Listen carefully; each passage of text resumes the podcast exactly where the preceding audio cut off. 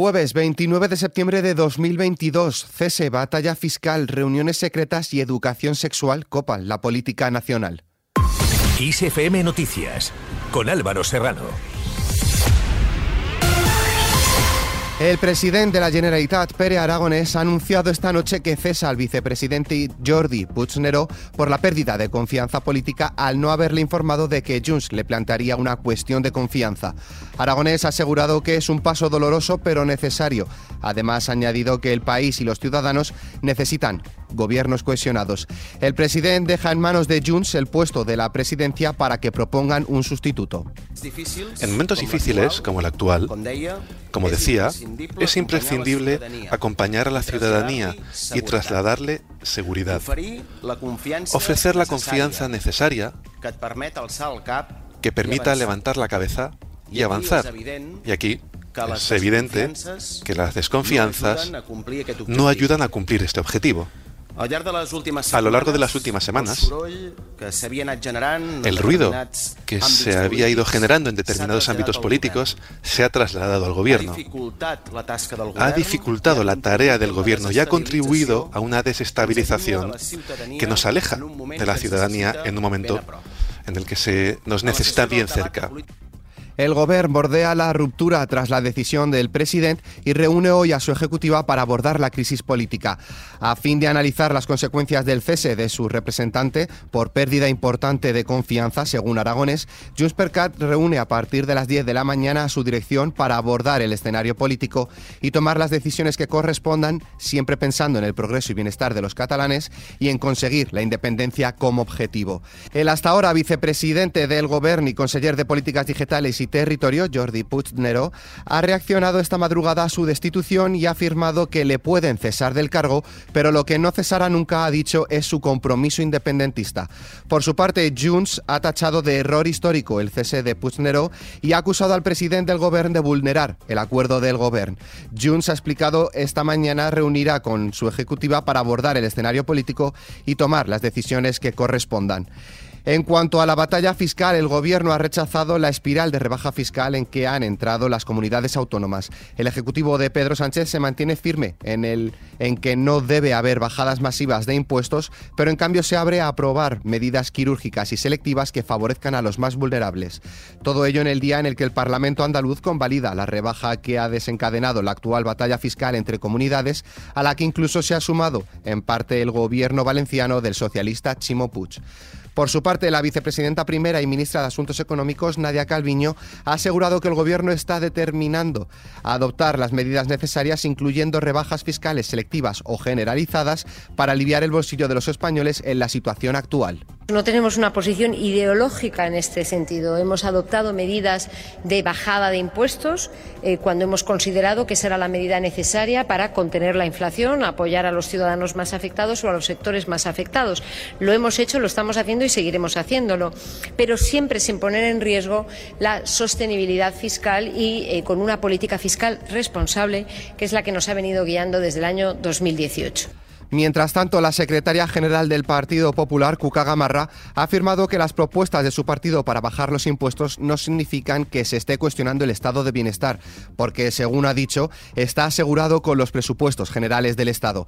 Gamarra ha insistido en las propuestas del Partido Popular de bajar los impuestos, como del 10% al 4% del IVA en productos esenciales de la cesta de la compra, máxime cuando hasta julio el Gobierno recaudó por este impuesto 8.000 millones de euros más como consecuencia de la inflación. Volvemos a insistir, en este caso al Gobierno de Pedro Sánchez, en la necesidad de esa bajada del IVA en los productos esenciales de la cesta de la compra del 10 al 4%.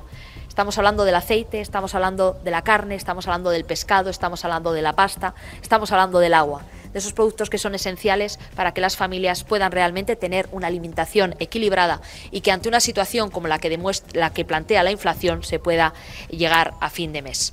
Siguiendo con la economía, el Ministerio de Hacienda y Función Pública ha planteado a los sindicatos el ámbito público subir los salarios un 1,5% adicional en 2022, lo que sumaría al 2% aplicado a principios de año, un 2,5% en 2023 y un 2% en 2024, según han adelantado los sindicatos. La propuesta incluiría también la reducción de la jornada laboral a 35 horas semanales y mejoras para la promoción interna, la movilidad y el acceso. En cuanto a la reunión secreta de Vox y el Partido Popular, los presidentes del Partido Popular Alberto Núñez Feijó y de Vox Santiago Abascal mantuvieron el jueves pasado en privado y fuera de los focos la reunión pendiente entre ambos en la que constataron su lejanía ante futuros pactos postelectorales. Feijó aprovechó para transmitir al dirigente vasco que su aspiración es lograr una mayoría suficiente para gobernar en solitario en las próximas elecciones. Por su parte, Vox avisa de que no será su coche escoba. Tras la reunión, el portavoz de la formación verde en el Congreso, Iván Espinosa de los Monteros, ha afirmado que el encuentro supone un primer paso, pero que lo importante es lo que hagan o propongan los populares para el entendimiento. También ha aprovechado para vaticinar que Vox se pondrá por delante del Partido Popular en pueblos y ciudades en las próximas elecciones. Nos hemos puesto de acuerdo en el pasado en ciertos sitios. Es previsible que después de las elecciones de mayo nos tengamos que poner de acuerdo en más. Por su parte, Pachi López, secretario de Política del Gobierno, se ha mostrado sorprendido ante la reunión y ha pedido explicaciones. Es muy curioso que haya sido casi clandestina, ¿no? Me gustaría, si han hablado de una coalición como, como la de Italia, es decir, que nos contaran de verdad cuál ha sido el contenido de esa reunión. Y Alberto Núñez Feijóo ha respondido. Si hubiera sido secreta no te hubieras enterado. La diputada del Partido Popular, Cayetana Álvarez de Toledo, ha dado también su opinión y ha criticado que el presidente de su partido, Alberto Núñez Feijo, no quiere fotografiarse con Vox y se reúna en secreto con su líder Santiago Bascal, pero en cambio los populares estén encantados de contar con los votos de la formación verde para gobernar. Más cosas, el Ministerio de Igualdad ha reivindicado este miércoles, Día de Acción Global por el aborto legal y seguro, la reforma del aborto que se tramita en el Congreso y ha apostado por tejer redes internacionales para proteger los derechos de las mujeres. La ministra de Igualdad se ha enfrentado a PP y Vox en una sesión de control. La diputada del Partido Popular, Marta González, ha preguntado a la ministra de Igualdad sobre la posibilidad de que un hombre pueda evitar una denuncia por violencia de género declarando que es mujer ante el registro civil. En estos días las mujeres españolas descubren con inquietud novedades que las afectan de manera muy negativa.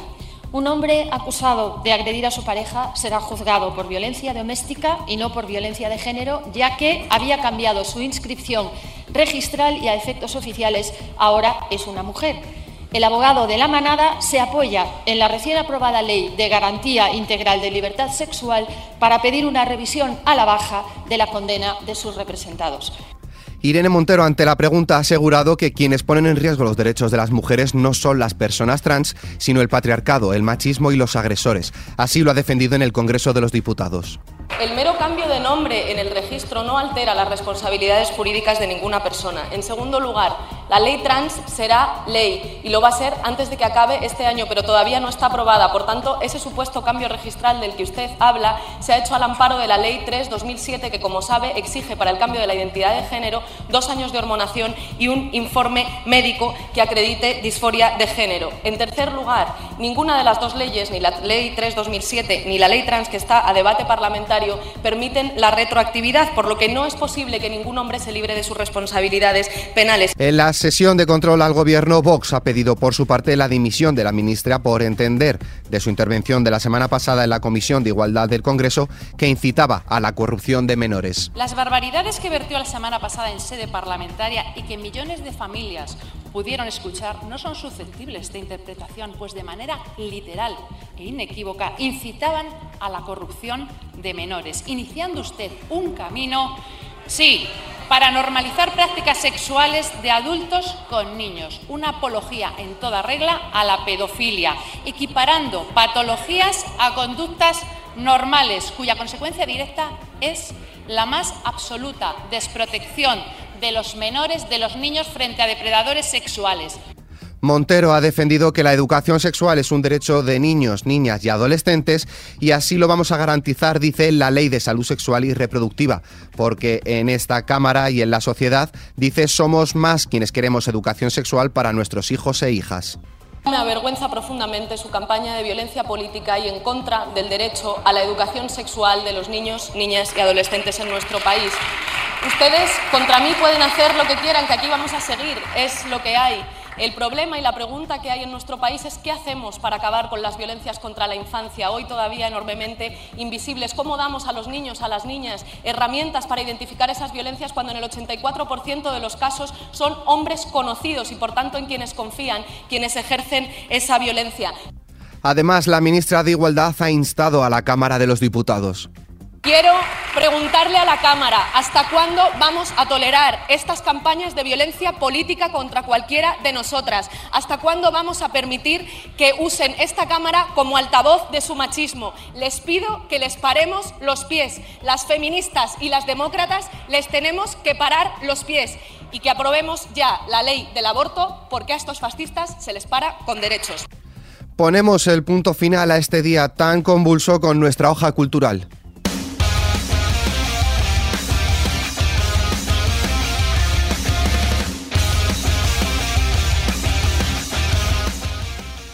Paramore, el grupo de pop rock alternativo estadounidense, ha vuelto a la música tras cinco años de silencio. Lo hace presentando su nuevo single This Is Why, que estará disponible a partir del 10 de febrero de 2023 con el resto del álbum. Con esta noticia, la cual podéis ampliar en nuestra web xfm.es, nos despedimos por hoy. La información continúa puntual en los boletines de XFM y, como siempre, ampliada aquí en nuestro podcast XFM Noticias. Con Susana León en la realización, un saludo de Álvaro Serrano. Que tengáis muy buen día.